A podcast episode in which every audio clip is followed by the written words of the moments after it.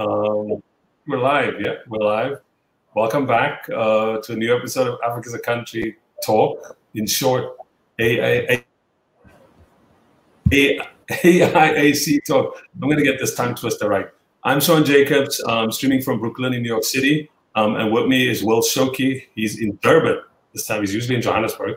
We are the co-presenters of this Africa's a Country's weekly discussion and interview show. This is episode 19. I like how we're traveling. Um, our producer is Antoinette Engel. She's in Cape Town, South Africa.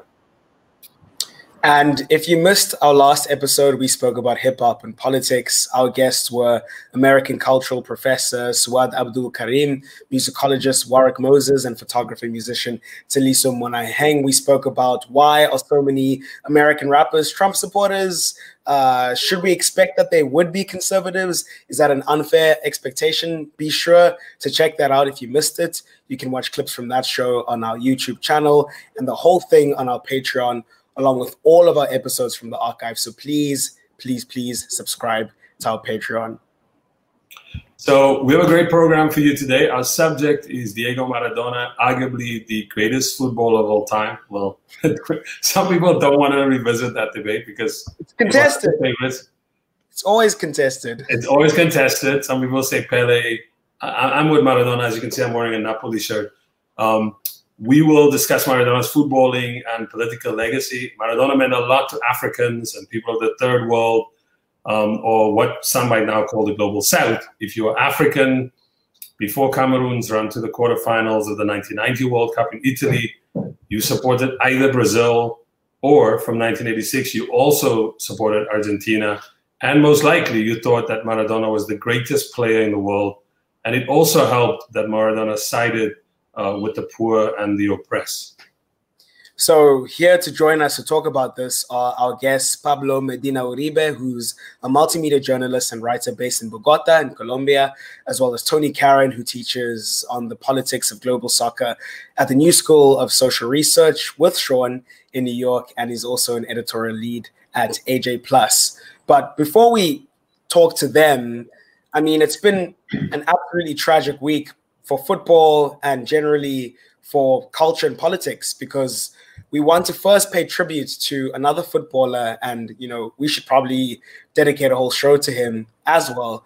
But we want to talk about papa bouba diop who died last week at the age of 42 another person who was gone too soon and who was monumental in the footballing world. Sean what do yeah, you think about yeah, you know, he played. Most people, if you like, especially in the English-speaking world, I think you you would know about him because he played for Portsmouth um, and Fulham in the English Premier League. That is, if you like, if you're younger. But if you're a little older, you might remember him from uh, 2002 when he played for Senegal um, in the World Cup in South Korea and in Japan. And in what is now a famous victory, he started uh, the opening game of that World Cup for Senegal. They were playing France. France were the defending champions. Uh, they won the World Cup in 1998 at home, and their team included like players like Vieira, uh, Desailly, Lilian Thuram, um, Thierry Henry, Emmanuel Petit, David Trezeguet. Um, Senegal, I don't think anybody remembers like who played for Senegal. I mean, later on, after that tournament, you kind of began to realize who played for Senegal, but Senegal was mostly these French-based uh, players Senegal was also playing its first game ever at a World Cup. Um, and in, in the game, and we're going to show a clip in a, in a couple of minutes. In the game, France looked like they were going to score first. Um, uh, David Trezeguet, he hit the bar. I'm not talking about the Trezeguet who plays for Aston Villa right now. He's named after this guy. Um, and then around the 30th minute, um, Senegal made an attack, and Al Diouf, who uh, played at the time for a French team called uh, Lens, you said Lens? Um, he was actually funny thing about him is he was another player in temperament. He was a lot like Maradona um, in how people reacted to him, um, and also like how he was sort of being projected. He eventually ended up at Liverpool, where he became like a star in the Liverpool team. Not a great Liverpool team. Uh, we've got Tony Karon here as a Liverpool fan. Later, I know Tony might disagree with me about some of these things. Hey, you're a Liverpool fan as well, so make that. No, make that I'm also a Napoli fan, by the way he beat Frank Leboeuf on the left, and then he crossed for Papa Diouf. And you know, Papa Diouf was like, I think at that time he was playing in Switzerland. I think he was either on his way to France or he was still playing in Switzerland with his team called Grasshoppers. And he hit this shot like straight at the goalkeeper, another great goalkeeper, Fabien Barthez. I think he was playing for United at the time. And the ball sort of, the keeper like punched the ball and the, he, he got a second stab at the ball and he was on the ground. He was literally on the ground.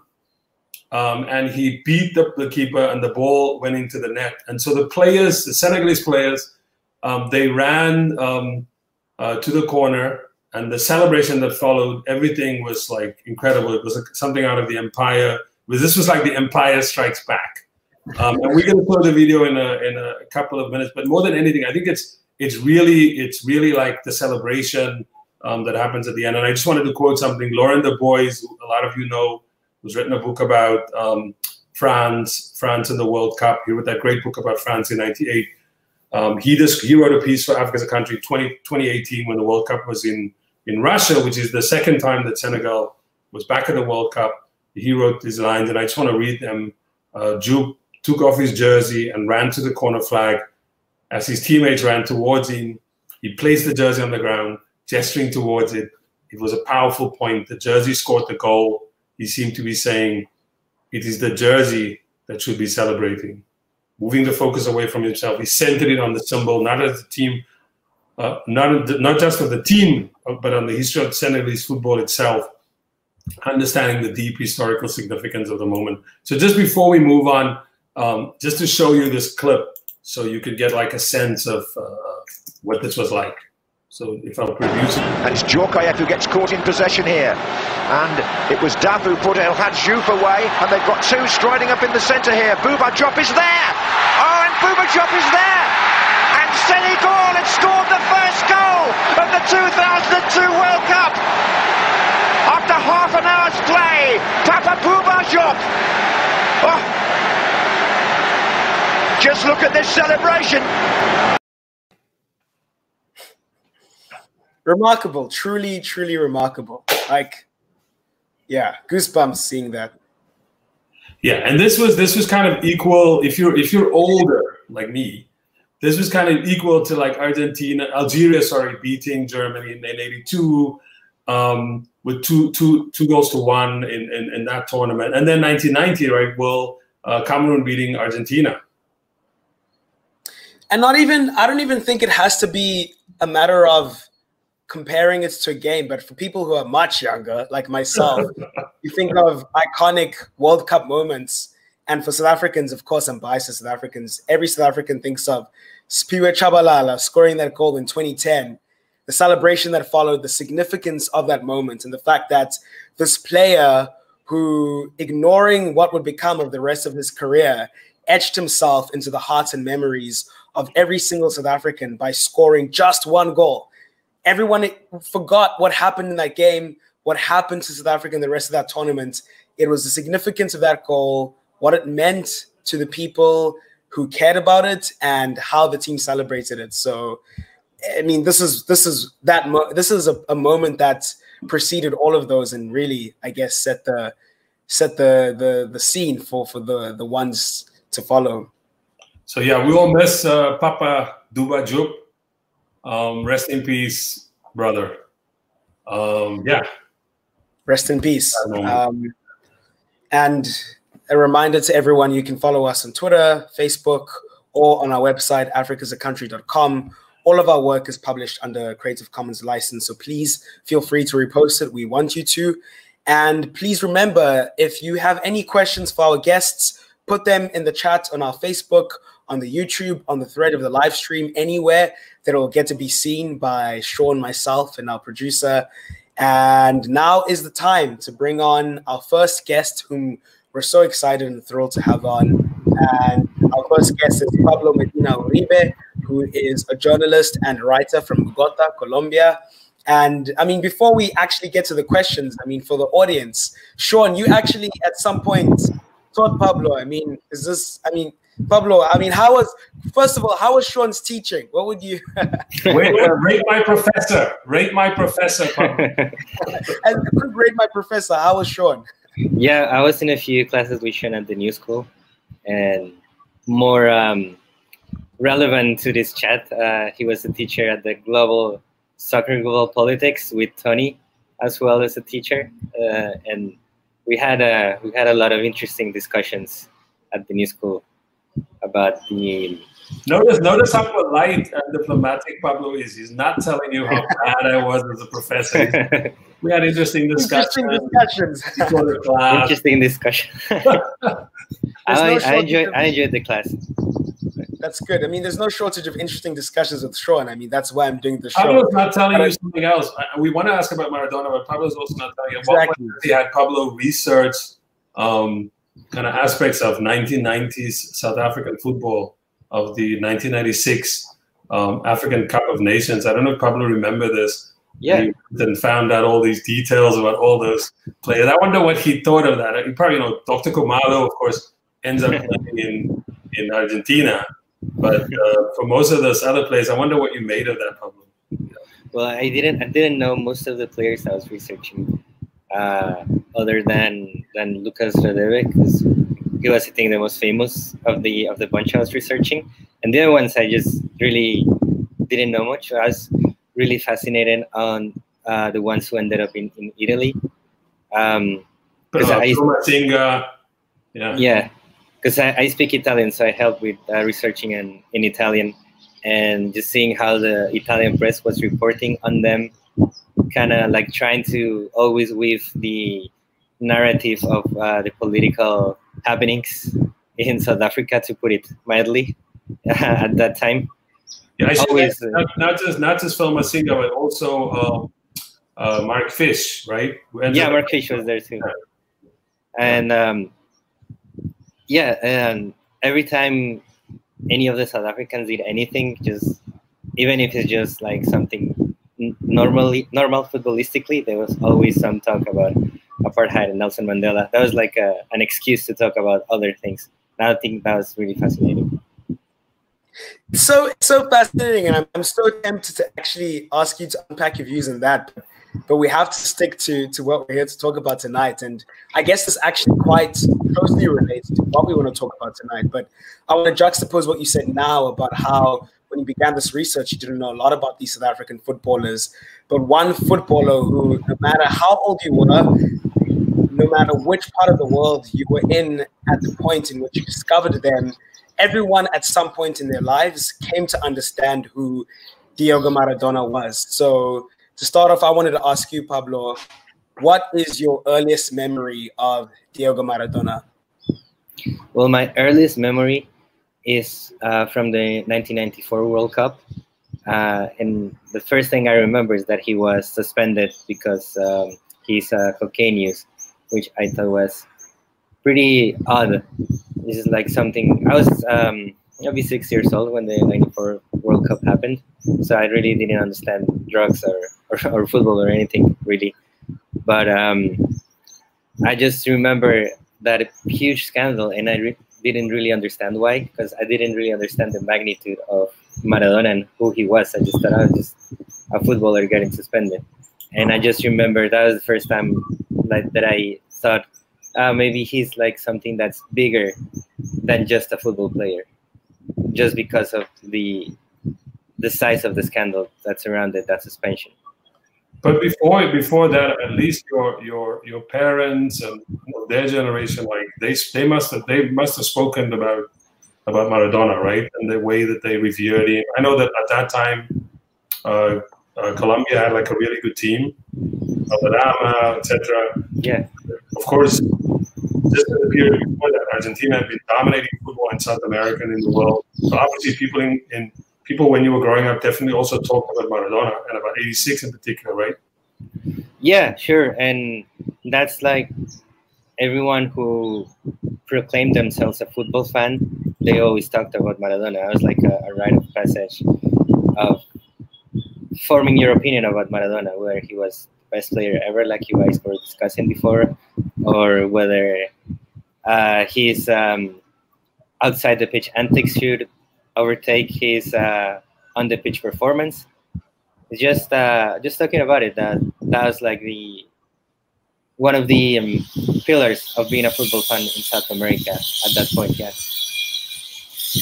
It's interesting you mentioned that when people talk about Maradona, they always end up talking about him in relation to whether or not we focus on his football or we focus on his off the pitch antics. And I think what explains that is Maradona came to the scene at the rise of new media. So when he burst onto the scene, television was rising, becoming widely accessible to people, and it dramatically changed footballing culture. And Maradona was arguably footballing's first star. So to elaborate on some of what you're saying just now, I mean, how did you think that changed the sport? What does that mean for the sport to have footballing stars, to have people be able to see what they were able to do either live on TV or at least being able to go back to the records of what they did and watched them as much of our generation was only able to really do. Yeah, I, I think you're totally right about that. And I think the change you can perceive is that he's the first football star that, at least in South America, that was uh, a football star beyond his own country and his own city. Because uh, he was not just uh, an idol for Boca Juniors and uh, Argentina fans, but he became an idol throughout Latin America and throughout the world as well. I, I think um, Jorge Valdano, his teammate, made a really good point in a in a column that he published recently, and it was uh, it was translated in the Guardian, I think. And he said that um, Maradona was the icon of the working class, and I think that that's totally right. And that's something that could not have happened without TV and without the presence that Maradona had in TV. Uh, because every time that Maradona was on TV, he was doing things that you, that well, the fans at that time didn't think possible, like that uh, performance that went viral again, just warming up in the European Cup, I think, to the "Life Is Life" song, uh, just like doing keepy uppies for a, a few minutes, and every time that Maradona was on TV, that was like a spectacle unto itself. Not just oh, we're gonna go watch a football game, we're gonna watch Maradona play, and um, that became uh, synonymous for a lot of football fans with the experience of football. Not just uh, we're gonna see this team against this other team, or this we're gonna analyze the tax- tactics or whatever. Is we're gonna see the spectacle that Maradona is providing and when he did antics outside of the pitch, that spectacle continued because um, uh, he was not only very good at playing football, he was also very good at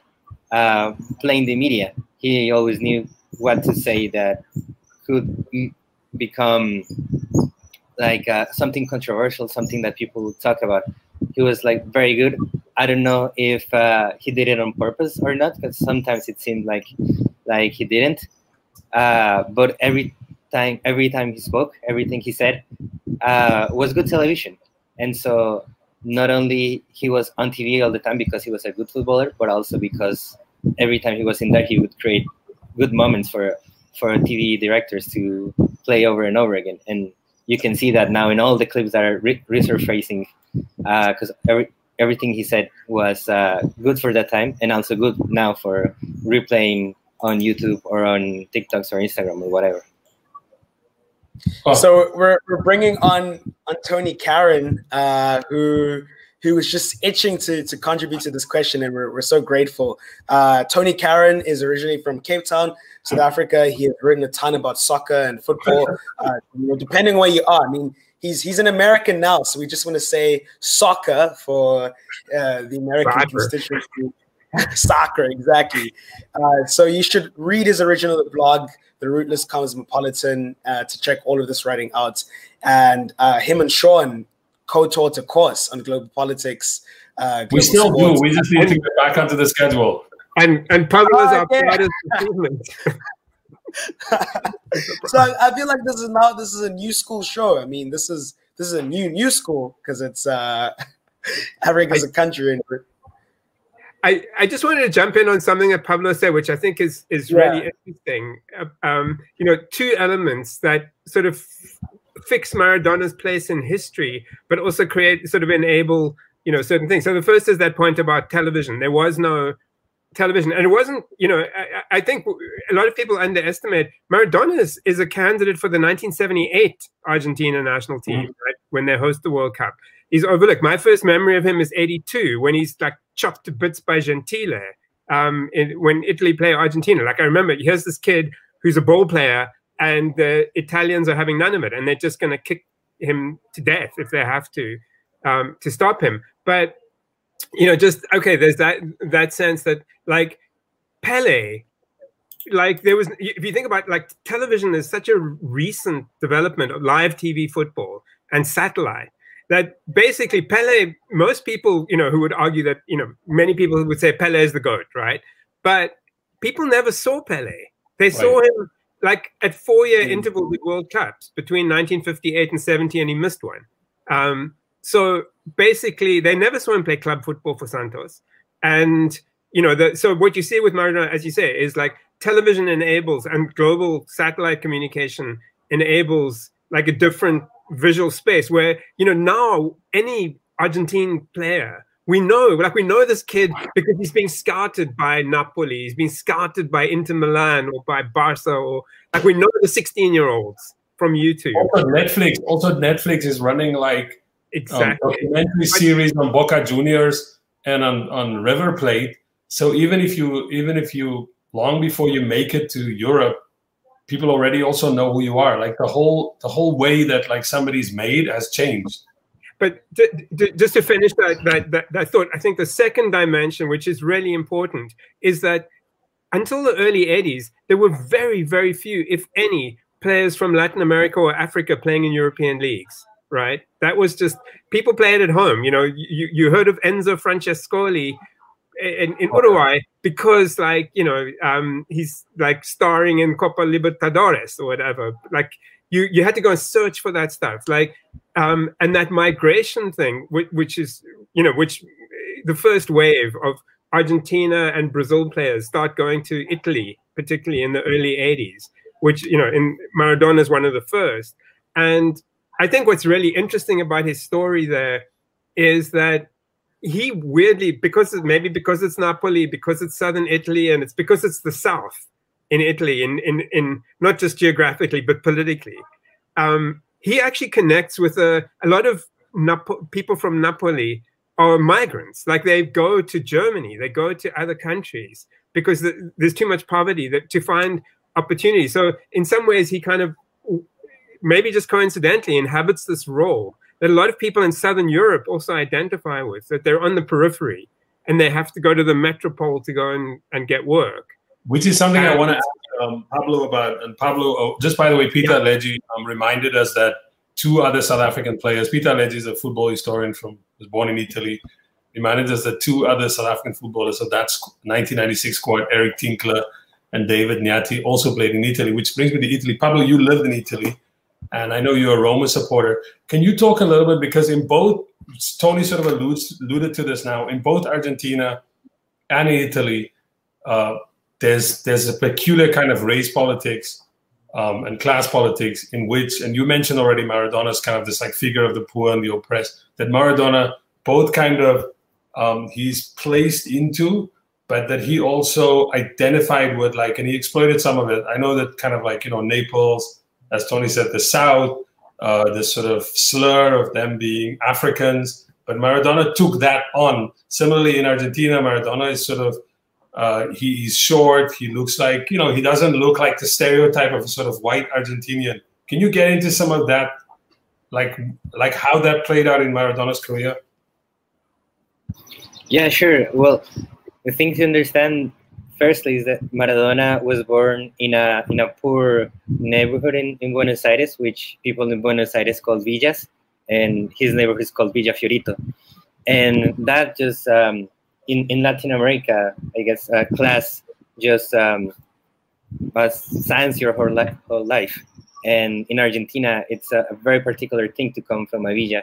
Uh, even one of the most popular music genres in Argentina is called cumbia villera because it's made by poor people from the villas, and it's um it's something that just um, it um, permeates the whole conception of who Maradona is in Argentina. So for Argentinians, Maradona is a, a, working class man, and he always was a working class man, even if he was winning millions at Barcelona or at Napoli or whatever. And that translates very well to Napoli, because Napoli, as uh, Tony was saying, uh, for a very long time was a place uh, of workers in Italy. Uh, there's a very huge north-south um, divide in Italy, in, in which uh, the northern cities, Torino, Milano, uh, Genova, and to a certain extent Roma, which maybe is the north, maybe not, depending on who you ask. Um, the, those are the cities where you can find jobs. So people from the south, where Napoli is the biggest city, move to the north to get jobs, usually working at um, at factories or uh, industries, getting like blue collar jobs. And um, the people in Napoli saw themselves as that, like a, a, a city that was essentially working class. And not only that, but they saw themselves as uh, their Neapolitan identity coming first from their Italian identity, because also Italy is a very young country. Italy only got reunited in 1860, if I'm not mistaken. Uh, and before that, there was a lot of different like principalities and kingdoms and stuff like that. So there was not much of a national identity, and there was a strong regional identity. And in Naples or Napoli, it remains. In in fact, uh, in Napoli, you can hear most people in the streets they speak in Neapolitan, not in Italian, which in, in other cities because of the migration from other parts is not uh, is not the same. A lot of people speak Italian because they, they moved from some their families moved from, from somewhere else. So Italian was the lingua franca there, so they learned to speak Italian. But people in Napoli usually have been there for many decades, so they speak Neapolitan, and they see themselves as some sort of um, like a, a rebel city inside of Italy and in Serie A, when Napoli travels to other stadiums, they are greeted with uh, racist chants. Like uh, sometimes they're called Africans.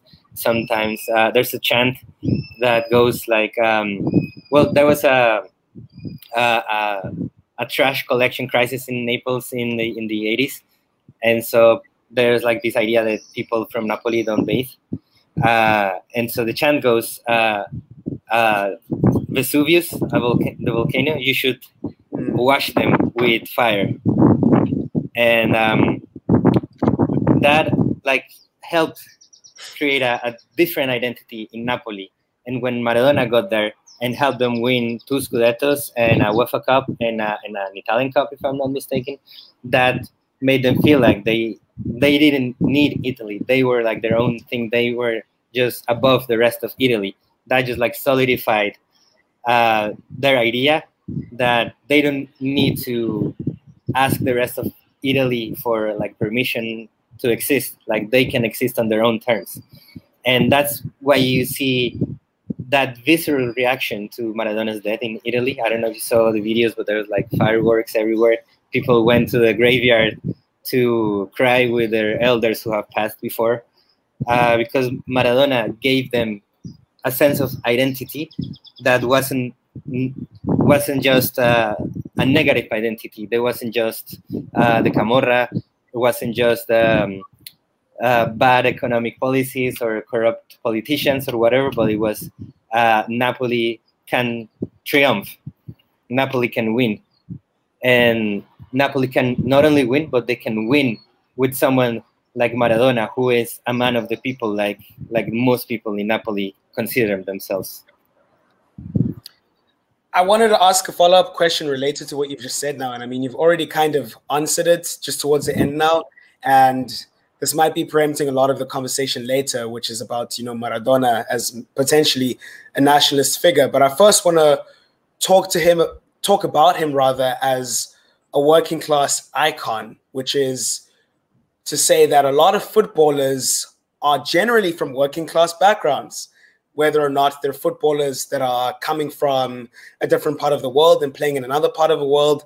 Working class identity is central in a lot of cases to being a footballer as far as explaining your background story, how you came to be the successful individual that you eventually become. And what I've wondered is why what was so special about Maradona? Because was he the trailblazer? Was he the person who actually paved the way for being of working class origins, being so central to your identity as a footballer?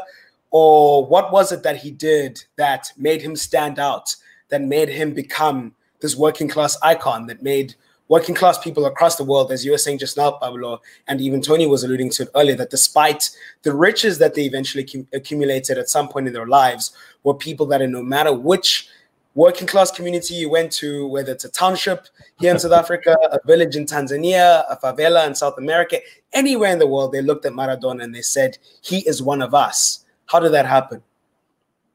Well, I think what Maradona did is that he never uh, shied away from from those origins, and also he always embraced them. Uh, because th- there were other South Americans playing in Europe before, even Argentinians. There was, for example, uh, uh, Osvaldo Ardiles and Ricardo Villa played for Tottenham in the in the 80s. Uh, but they were like middle class Argentinians, um, and they never like emphasized their their origins. They they just um, their um, their narrative their narrative they, they told about themselves was like they they were uh, the first wave of South Americans making it big in the European leagues. Well, uh, Maradona was always talking about his uh, humble origins. He was always talking about the people from from his neighborhood. He was always talking about the humble origins of his parents, and he was always um, with his uh, life. He was al- also living uh, the life that he was preaching to put it somehow in his narrative because he was always um, associating with those kind of people. He was uh, he was never shying away from like meeting poor people in napoli uh, and not just for like a charity event or something like most footballers would do now but he would like befriend people in um, in in uh, in working class positions in napoli. So um, he he would talk to I don't know the doorman at the stadium and, and befriend him and and and help him if his family needed something. Um, and I think that's that that's why his um, persona as uh, as a working class man uh, continued because he made it a point of his life to to to be one. Um, he wasn't he wasn't just one. He was he obviously was born uh, working class, but he also tried to uh, continue that association throughout his life.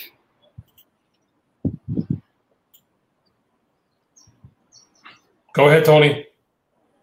Yeah, um, I love I love this. I think this is th- this is getting to something really important and something that probably you know people of the left looking at football today feel a great sense of disappointment and nostalgia because what Maradona represents, I think, is like, you know, I don't think it's correct to imagine him as like a political activist or like as a politician, you know, that we're going to locate on a spectrum somewhere. Is he a social democrat? Is he a communist or whatever? Because it's not, he's a rebel. He's a working class rebel who, you know, comes up in a, in a system that's run by a dictatorship, right? Uh, Videla's dictatorship. That's when he he's cutting his teeth. He's got to go for national. He's got to go to the military for national service um, in his early days as a as a, a, player, and he's constantly rebelling against this kind of system, the structure uh, of you know that subordinates the poor, that rigs the system against the poor, and and he's he's doing things his own way. He's disrupting. He's sticking it to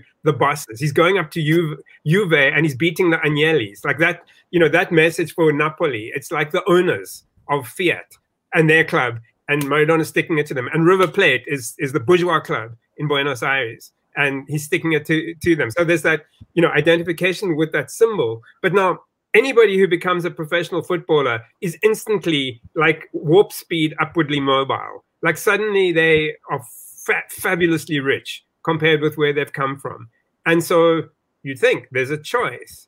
And, you know, like, do they identify with the class to which they are getting access and, you know, being invited into because they suddenly have millions of, of dollars? Or do they maintain that sense of their origins and the solidarity in particular, that connection with that community that they're lucky enough to have escaped because of, of their abilities as a footballer, but nonetheless remain connected with. And I do think we'd probably all agree that today you look at football and you're like, man, like is Marcus Rashford as good as it gets? I was you know? going to ask about him. I was going to ask. Rashford, I mean, that's great, it's, but that's parity. Marcus Rashford is not a disruptor in the way that Maradona was.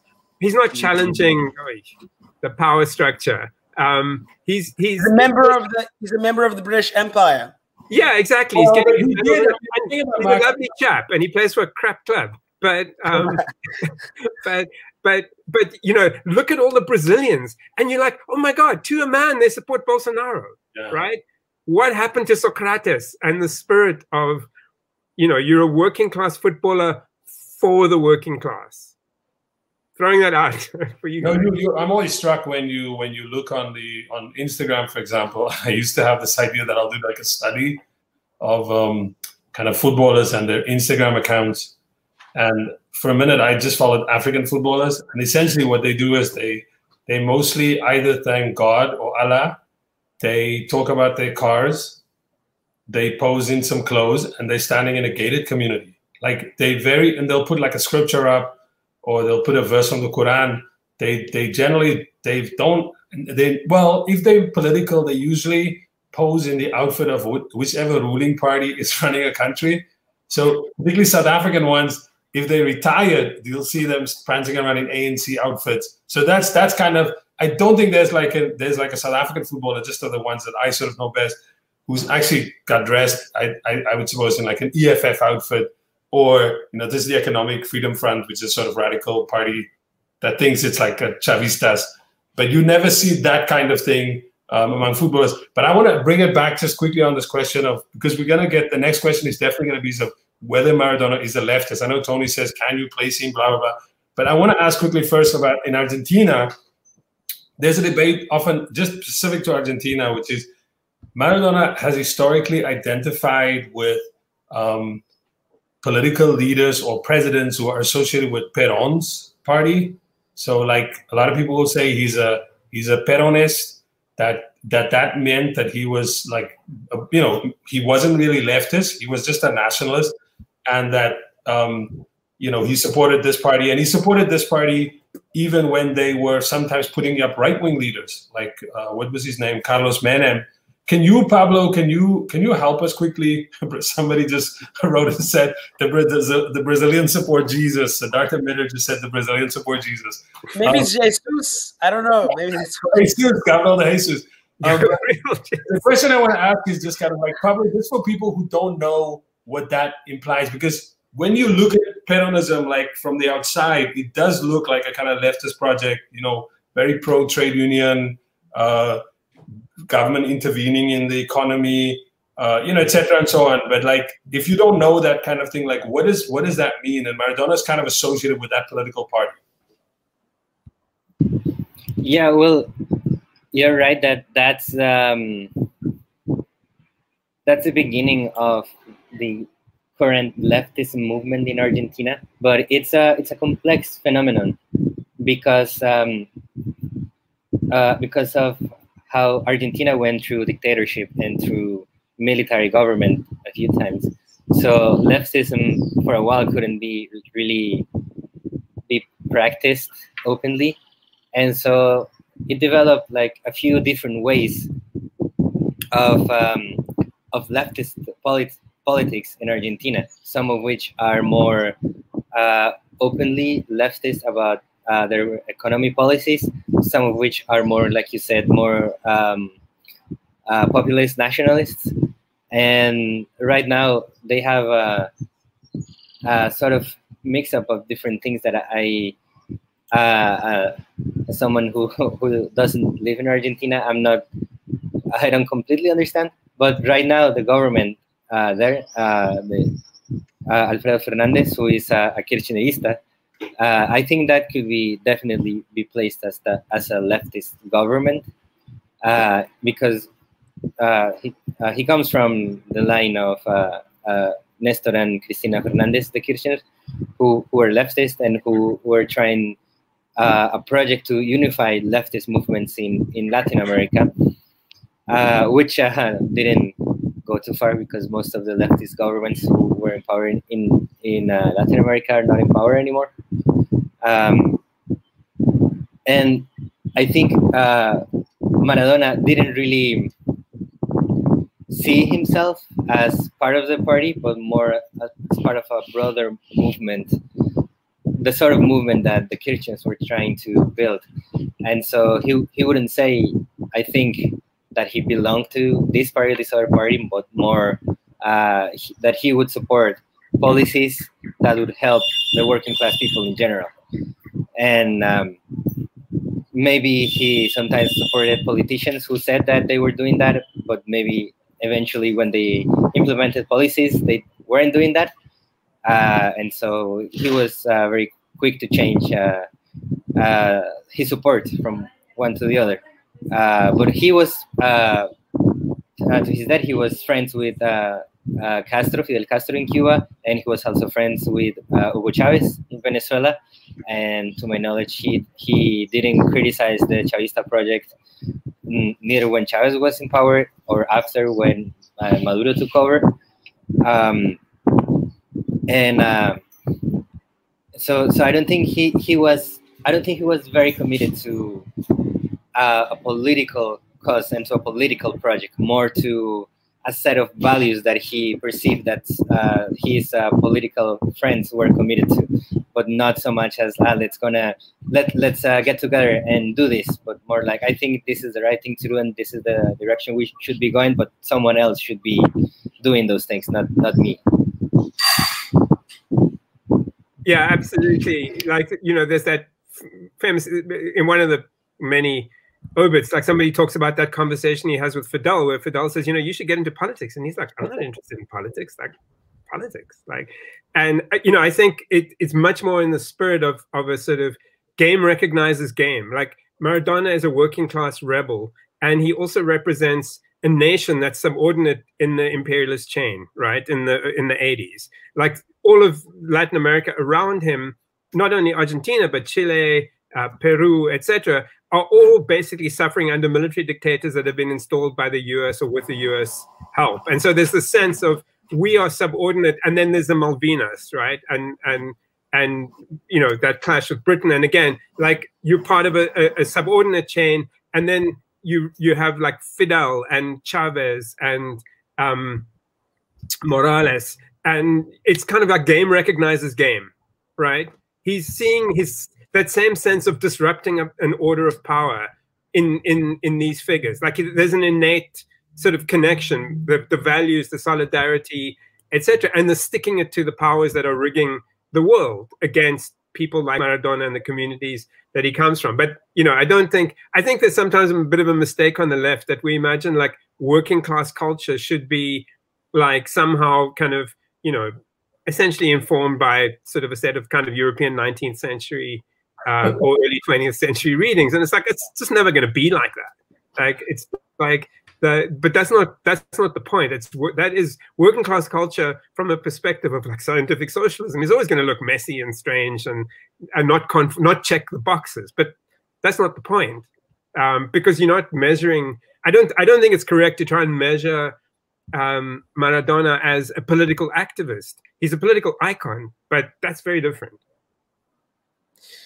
I mean, that's a great way to to sort of segue into the question I want to ask now is we shouldn't look at Maradona as a political activist. We should look at him as a political icon, but there's also a question about how do we complicate his legacy? Because we also don't want to travel too far into the territory of deifying him. And much as we acknowledge as we've done just now that there were contradictions around his political ideas and his values, there's also the personal, right? And depending on your persuasion, you believe the personal is political, or perhaps you don't. But there's the fact that in Maradona's later years, for example, he made some bad decisions, made some bad political decisions. In 2015 and 2016, he agreed to participate in commemorating a march by the Moroccans into Western Sahara or the Polisario territory. And he's also accused of abusing his girlfriend. And there are a lot of people who make accusations about him being this destructive figure in their lives.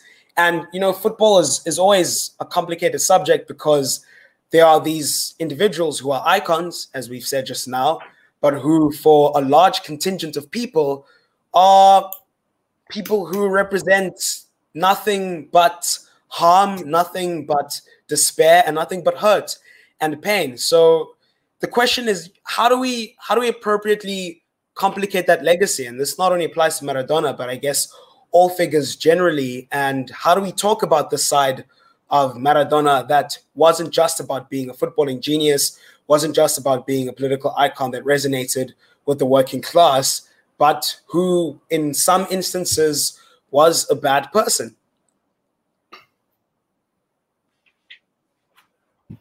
Well, I think difficult question. It's a, no, it's a it's a very good question, but it's I have a long answer and I want to make it shorter. and um, where I think uh, well, Jorge Valdano made a good point in that column I was referencing earlier, which is that there's Maradona as the footballing icon, as you said, not just a very good player, but but the idol that he became by playing uh, for Argentina and for Napoli and Boca Juniors. Uh, and the other thing is uh, his his person, and even though those two things were in the same body, they were most of the time in, interpreted as separate entities. Like in Argentina, usually there's it's a different thing to discuss Maradona as a player than Maradona after he retired and all the things that he did after he retired. And I think that's something that uh, especially people in Argentina do, but also fans in other places, because his um, iconography is so strong that it's almost as if he like some part of him had already died and uh, before he died. Some part of him had died when he retired playing football. And like that legacy of him playing football just remained the same. And then the other things he did was like a different person doing other things and it's something that uh, i saw a tweet yesterday that i think ex- encapsulates like how strong argentinians feel about that legacy of maradona is someone someone from argentina said uh, my grandpa died in March, and because of the pandemic, uh, only one person could go and, and see his burial. And now Maradona died, and thousands of people went to see his burial. And you know what? That's fine because my grandfather, my grandfather, never dribbled six Argentinians and scored against the, the fucking English in '86. And so that's like there's there's it's um it's a it's a national identity that goes beyond who he was as a player and who he was as a person, and that has already been settled. I think that part of him, uh, in the minds of most people, that's that's what it is. He was the best player, or, or the second best player, but in Argentina, everyone would say the best player ever, and the person who made Argentina, which is a small country with uh, a small economy, uh, be the World Cup um, win the World Cup and be a country that everyone talks about every time there's a football conversation. You have to talk about Argentina. Uh, now, uh, his other things, uh, they're discussed. They're being discussed now, and I think it's good that they're being discussed. But there's like that psychological uh, uh, basis now in which I, I don't think whatever we say about uh, Maradona as a person is going to penetrate that myth that was created around him. I think actually to to follow on, I think those are excellent points from from Pablo. Just to follow on, I don't think any icons, any people who've been iconized and lionized in the way that Maradona is, are, are perfect and far from it. They're often fundamentally flawed. You know, the one that's often mentioned in the same breath as Maradona in terms of archive, Che Guevara. I mean, Che Guevara as a military strategist was appalling. Like he had actually ridiculous ideas about how to actually wage the kind of struggles he was trying to wage. That didn't matter at the point. His personal politics questionable, etc., etc. But it's like icons are created also by the by the people who create them, by the need that those communities have to project something onto people, which is probably always grander than the reality. And yes, we should always know that everybody that we iconize and lionize and hero worship is probably fundamentally flawed in all sorts of ways. That's the human condition. That I don't think that negates uh, anything. It's it's just it's a lesson to ourselves that actually the values that we all share, we need to fight for. Even we need to challenge our icons on, frankly. Okay, so since since people make icons, and icons are created in the image of people, I know Tony doesn't want me to ask this. So the question is, Tony, we'll start with you. Who then settle this debate once and for all? Who is the greatest of all time? and Pablo, I want to know what you. Oh, How, is, how are you supposed to give Matthias Sindelar a fair shake in this? Because like we've not seen any footage of him ever playing, right? there you go. Matthias Sindelar. Fred, Fred, Fred is the greatest of all time. Fred. Sadio Mane. Which anyway, I mean, just on a serious note, because this we talked here about, uh, you know, he's the first global football star. Everybody saw like that the greatest goal of the century.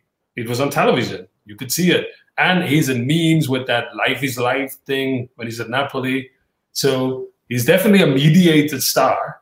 But is he? Uh, let me make my case. Let me because the maybe this will get you guys out of your afraid to tell the people how you feel mode. I think Maradona is the greatest player of all time. It might have something to do with the fact that I was a teenager in the 1980s.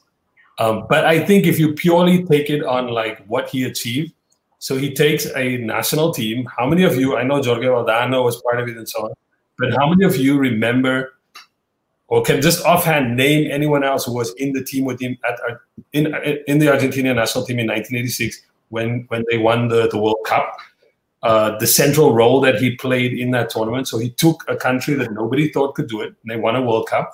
As Pablo reminded us, he won two Serie A's, what is the equivalent now of the Champions League and the Coppa Italia, and he won all this with Napoli. He did this at the time that Napoli was not considered like a Napoli, Napoli didn't have like Michel Platini. Uh, Gullit and them were, no, that's later, right? Gullit and Van Basten, them, I think that's later. But most of the Italian clubs have like really good players, and he takes this this small club. I think they had they had almost been relegated the season before, and he takes them to win this thing. He takes he takes Argentina again to the World Cup finals, with again with a bunch of players. I mean, I know some of those players, but the average person won't remember who those other players are. The other candidate that people like to bring up, and Tony's already told us the, the story about Pele, but the candidate that I think most get the young kids all uh, uh, excited is uh, Lionel Messi. Lionel Messi is the candidate. I'm not disputing that. But where does Lionel Messi play? He plays at Barcelona. Some, I think somebody said the other day that it's like he plays it like a big company. Like he plays it like the biggest company in the world, the biggest multinational. He's playing next to other players that you know who those players are. Then he's never won the the the World Cup for his country. He's tried a bunch of times, but and I think he plays better players, but he's never won it. And then to add insult to injury, the other player that people often compare him with has actually won the European Championship with his country. I don't think that player is as good as him, and I, am putting this on record because my son says that I make excuses. I, I, support Ronaldo. I don't. I think Messi is a better player, but I still think Maradona is the greatest of all time. I'm going to stand by that, and I'm going to stand down. Okay, who's gonna who's gonna who's gonna offer their their opinion next? Okay, you know what? Um, I mean, hey, what I'll tell you is like the greatest of all time. It's probably somebody we never saw, or most of the world never saw. My vote goes Tony, to. Oh my God, Tony's so careful here. Tony's so careful. Tony's so careful here. Come on, Tony, put your card on the table. Who did you, who did you say your vote goes to, Tony? It's a team game. It's all about It's like I mean Maradona almost single-handedly, but you know there was Bertoni, there was Passarella, there was some decent players around him in in in uh, in '82. And by the way, you know what we've not discussed here, which we don't need to, but Maradona was a terrible manager. I know, I know, horrible. But that's not but, but he's not like easy but his, his, ter- his terrible, uh, sorry, his terrible managing skills gave us a great clip, which which was that Argentina almost fell out of the 2010 World Cup, and and they got their their ticket to the World Cup in the last minute against Peru in a very rainy pitch in Buenos Aires with a last minute goal. And so Maradona ran into the pitch and mud it all, just like slid on the mud. It was that's great, great TV. You know, you know what I wanted to say though to give my my answer, which is which is, I mean, I will admit that you mentioned this other player that people often talk about alongside Messi. At some stage, that was my goat, purely because when I started watching football, he was the person on TV. He was at Manchester United. He was on the rise, and that's the player I latched onto. And of course, I've grown older.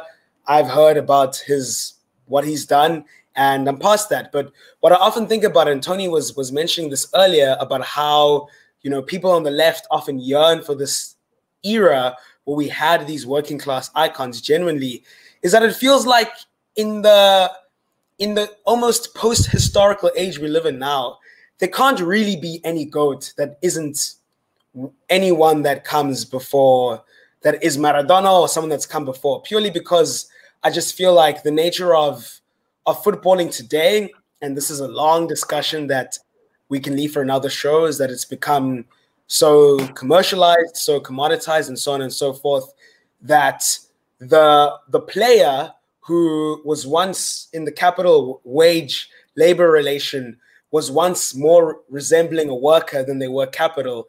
They're now so much resembling capital that they've there's a distance that's grown between the players and the communities they're supposed to represent and so on. The sport has been disconnected from these communal roots that it once had. That there's no player who could really capture a people's imagination as Maradona did, as the people that came before him. You know, it's you know, you think of you think of you know Hegel when he talks about those great individuals of history, those world historical figures. And we're living past an age where those world historical figures can't even exist because unfortunately soccer players are just too uninspiring, too too alienated really from their labor is the truth of it all. They carry out the craft as this competition that's disconnected from its broader social context. And I think that I don't know who the goat is, but the truth answer, is, I didn't grow up in a saying it's Maradona. You saying it's Maradona, basically, without saying, saying it's, it's probably Maradona. But I didn't live. I didn't live in a time where I could even understand what it means for a football player to be a goat. Because as much as I'd like to say it's as much as I'd like to say statistically it's Messi, Messi isn't that. Cristiano Ronaldo isn't that no one that I've grown up watching live, grown up watching their careers unfold, can possibly be that. So it's Maradona just because those who came before me, who knew what it was like to grow up watching Maradona play, say it's Maradona. So that's what I have to say. I think to add to add to your point, I think it's very difficult to compare different eras of football because of how they played and how they trained probably if Maradona had to train like Messi and Ronaldo have to train right now, probably he wouldn't make the cut in, most of the teams right now. Um, but and also and so I'm not gonna pick any of them because I think it's there's there's no point in, in comparing who was the be- better player because they were not playing at the same time. But also I think that when Pelé dies, the reaction in Brazil is not, not going to be anywhere close to what the reaction in Argentina was to Maradona's dying. And so, just for that, I think Maradona had a bigger impact in his life as a footballer and football person. We still don't know who Tony. Tony says everybody's a goat. No, I, I mean, I, I, like what, what Pablo said there because you're actually you you're measuring his power as a symbol. It's not really. I agree. You can't compare players across uh, eras. You can't. Yeah, I mean, and and more than that, I think even where does this goat thing come from? Like, what, in what universe does this whole idea of a goat?